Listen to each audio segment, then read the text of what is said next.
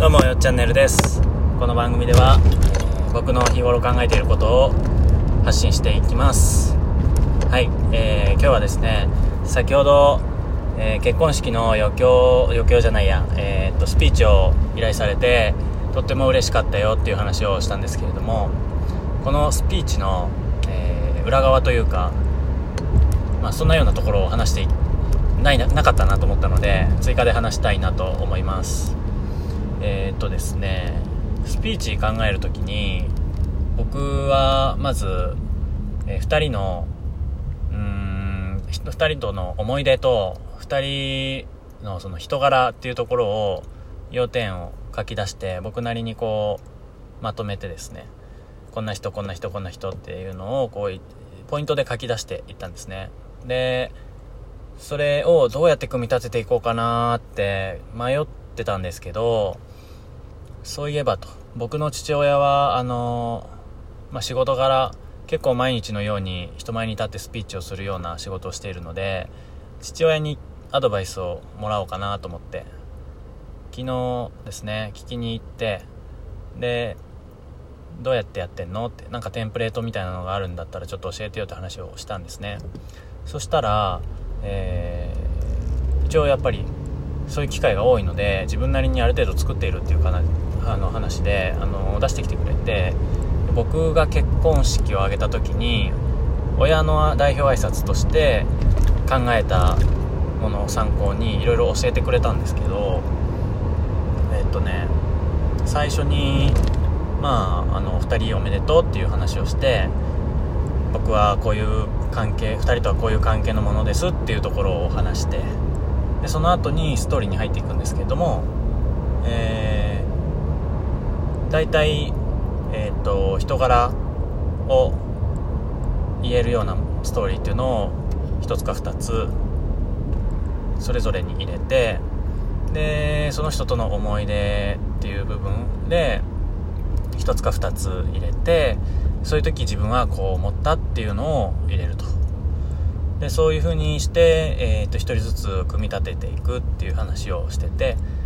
で、えー、最終的にあの二人が結婚すれば必ずうまくいくということをしっかり言って、そして最後はまああの乾杯の温度を取ればいいんだよみたいな話を教えてくれまして、で確かにそうやって順序立ててやるとすごく分かりやすいなと思って、でまず最初にいくつありますと、あ例えば今日言いたいことはみっつありますと言って、でそうやってみっつ話すとか、そうすると結構話の筋道が分かりやすくて、最後どこまで長く話が続くんだろうってことにもならない、まあ、みっつめ終わったらきっと終わるんだろうなみたいな、そういうところも、えー、可視化されるんでいいよっていう話をしていました。で、えー、自分の気持ちを言うっていうところもなんか大事っていう話でしたね。こういうことがあって、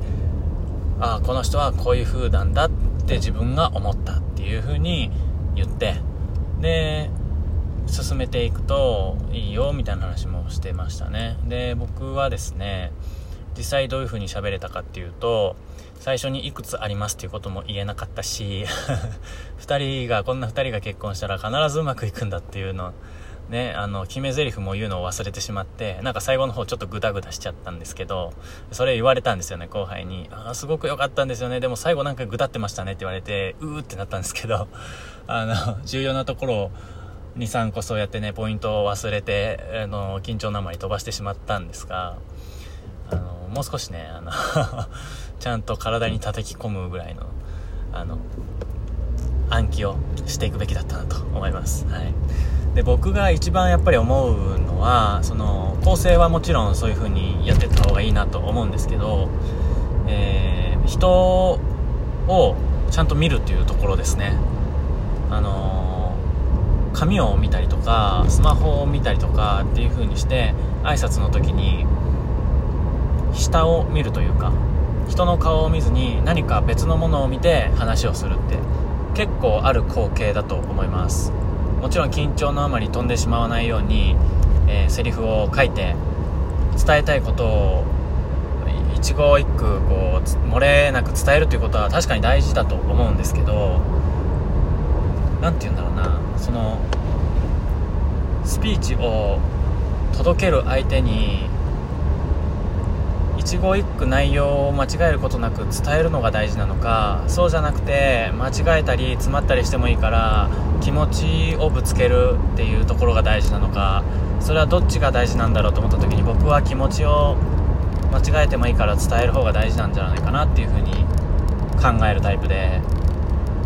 一語一句こう間違えないように読み上げるっていう部分よりもそっちを重要視しているっていう意識があるので、余計にそう思うのかもしれないんですけれども、やはり何も見ずに、たとえ少し忘れたりつまずいたりしても前の人たち、伝えたい人たちの顔を見渡しながら話すっていうのが、構成だったりとか、えー、間違えないっていうところよりも何よりも一番大事なんじゃないかなと僕の中では思います、まあ、スピーチの経験がそんな多いわけじゃないんですけど、そういうふうに思いますね。でこれは、えっと、結婚式のスピーチとかそういう話とはちょっとまたあのそれ以外っていうところもあるんですけど、結婚式のスピーチはもちろんなんですけど、他の例えばその会社の中での、えー、発表をする時とか、えー、何か何人かの人に伝えなきゃいけないその時とか、そういうふうにですね、大衆に届けようと思った時はやっぱり下向いて何かを見てるっていうよりも、目を見て、えー、見渡して言葉をこう感情をぶつけるというような形の方が届くんじゃないかなっていうのを、今までの社会人経験とか、あとはまあ部活やサークルを先輩として運営してきたりとかした経験からそういう風に感じています。なのでよかったらこれからスピーチをするよとかっていう方は、最初に話したまあ構成の部分っていうのも参考にしてもらって、かつ、えー、読み上げるときになるべく何も見ずに前を見て伝えようと、そういうところを意識してもらうと少し伝わり方が違うんじゃないかなと思います。なので、えーまあ、よかったらこれを聞いている人で参考になればいいなと思って話しました。はい、えー、今日はそんなところですかね。なかなか最初はうまくいかないと思うんですけど、場数を踏めばきっと良くなると思います。はい、お願いします。で、この後の話は結構打足なので、別に聞きたくない人は聞かなくてもいいんですけど、えっと、僕の中でですね、これ今届いてんなって思う時と、ああこれちょっとうまくいってないなっていう、そういうなんか感覚っていうのがある程度分かるようになっていまして、えー、届いてんなって時はですね、自分も、えー、どっしり構えられるし、声もよく通るんですよ。かつ人々の顔を見渡してちゃんと誰かの目に目を合わすことができて、一人ずつにあーちゃんと声これぶつけてぶつけれてるなっていう実感があるんですけど、なかなかうまく話せてないなって思う時っていうのはやっぱりあの手とか声が少し震えて、えー、ちょっと地に足がついている感じがあんまりしないというか、ちょっとふわふわしてしまう。それはもちろん緊張とかから来てるものだと思うんですけど、でかつうー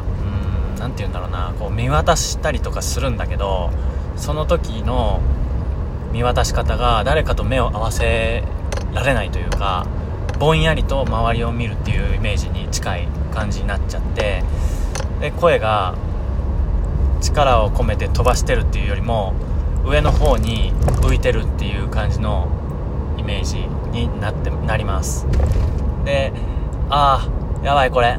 誰にも届いてないかもしれんっていう風にそういう時は感じるんですよね。なんかこう誰かにバシッバシッとこう目があって自分の声をぶつけれてるっていう感じがないっていう、その環境が余計に人あ自分の心をですね不安にさせてですね、よりふわふわしてしまうっていう、ちょっと負の悪循環に入っちゃうんですけど、あのー、実は今日のスピーチがですね、こっち側でですねやばいなとちょっと焦りながら話してました。これはちょっとなかなか届いてないかもしれんと思いながら話してました。で不思議なことにこれが今来てんな、ちゃんとスイッチ入ってみんなに届けてん届けることができてんなっていうその時っていうのは、ちょっとだけ、えー、エスセンスで入れてるその笑いの要素とか、そういうここ感情に訴えかけたいんだよねっていうところとかがバシバシ決まるんですよね。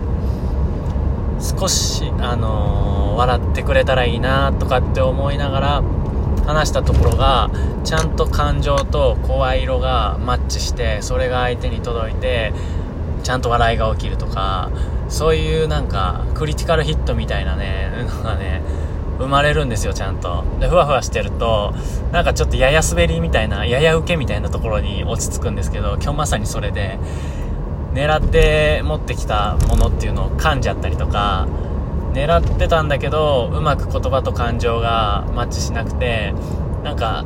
あのー、届いてきた言葉に対してちょっとクスクス笑うみたいな、そういう反応になって、あーここもっと乗ってたら沸かせれたかもしんねえのにクソ悔しいみたいな感じでね、今日はあの話しました。ここのスイッチがバシッと入れれるように、ね、なりたいなって思いますよね。人前でスピーチする機会あんまりないから練習するの難しいんだけど、まあ、こうやってポッドキャストとかで乗りながら話すっていうのでね、練習して人前で緊張せずにできるようになりたいなと思って今話してますけど、はい、ちょっと脱足になりましたが、えー、こんなことも考えて話しています。はい、最後まで聞いてくれた人ありがとうございました。それではまた。